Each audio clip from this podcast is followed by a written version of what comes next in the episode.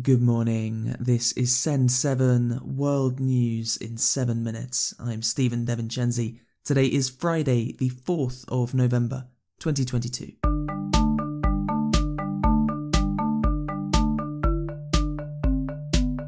Starting in Asia today. In Pakistan, former Prime Minister Imran Khan has survived an assassination attempt. Khan, who was also the captain of Pakistan's cricket team for many years, was shot in the leg yesterday in the city of Wazirabad. One of Khan's supporters was killed and others were injured. At the time of the attack, Khan was leading a protest march demanding immediate elections. At least one gunman fired many shots towards Khan and has been arrested. A video has been released of the man admitting to trying to kill Khan. By coincidence, in an interview just two hours before he was shot, Sky News asked Khan if he was worried about violence during the protest march. Does it worry you, the prospect of violence? Well, I'm confident. I'm confident that um, and I've been on the road for six months now. Uh, what I've seen, I'm confident that I will be able to direct it through elections. I will uh, be able to direct this through elections and bring about a change. In Israel, Prime Minister Yair Lapid has conceded defeat in the general election. Lapid yesterday congratulated former Prime Minister Benjamin Netanyahu, whose party, Likud, won the most seats in the election.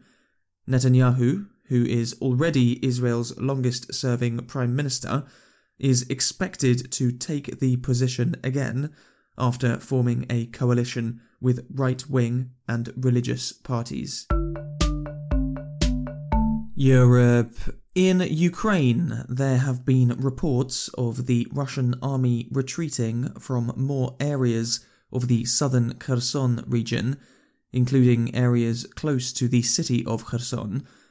It is difficult to verify reports from the area because journalists are not allowed there, and both the Ukrainian and Russian armies are not sharing much information. However, there were also reports of the Russian flag being removed from some administrative buildings in Kherson and some videos, apparently taken by civilians, appear to show abandoned Russian checkpoints. Yesterday, the International Atomic Energy Agency visited three sites in Ukraine where Russia had accused Ukraine of building dirty bombs, bombs which contain radioactive material. The inspectors said that they were given free access and found no evidence. Most analysts agree that this allegation was used by Russia as a distraction. Yesterday, Bulgaria's parliament approved sending weapons to Ukraine. Bulgaria is one of the only EU countries that hasn't sent military aid to Ukraine until now. Albania's Prime Minister, Edi Rama, has accused the United Kingdom of discriminating against Albanians after the UK government said that thousands of Albanians are crossing illegally into the UK. Yesterday, Rama said that the UK was blaming migrants for its own failed policies. It's about finding scapegoats and blaming others, uh, while it's very obvious that it's about failed policies. It's not about uh, Albanians or uh, aliens or uh, gangsters, but it's about failed policies on borders and on crime. America's the United States is preparing for the midterm elections. On Tuesday, all 435 seats of the House of Representatives will be chosen, as well as 35 out of 100 Senate seats. State governors and other positions will also be chosen. President Joe Biden has said that democracy itself is up for election, as he says that many Republican candidates are not committed to democracy. Make no mistake, democracy is on the ballot for all of us. There are candidates running for every level of office in America for governor, Congress, Attorney General, Secretary of State who won't commit. They will not commit to accepting the results of elections that they're running in. American democracy is under attack because the defeated former president of the United States refuses to accept the results of the 2020 election. He refuses to accept the will of the people.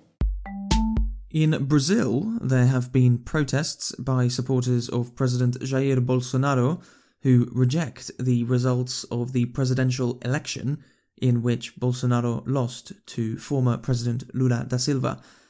Protesters yesterday were calling for a military intervention as they say that the election was fraudulent. Bolsonaro has told his supporters to stop blocking roads However, yesterday roads were blocked in at least 14 states. Africa. In Nigeria, police are searching for 21 people who have been kidnapped while working on a farm. According to the police, bandits kidnapped the workers because the owner of the farm refused to pay protection money, a form of blackmail often used by gangs. And in Egypt, 100 years ago today, the British archaeologist Howard Carter found the entrance to the tomb of the pharaoh Tutankhamun, who probably lived around 3,400 years ago. The tomb was found with over 5,000 objects buried inside, most of which are now in the Egyptian Museum in Cairo. That's your world news in seven minutes. A big thank you to Iwata in Japan for becoming our newest supporter. If you enjoyed the podcast and would like to support us, then go to send7.org slash supports. Supporters can also read the transcripts of every episode. I'm Stephen DeVincenzi. Have a great weekend, and I will see you on Monday.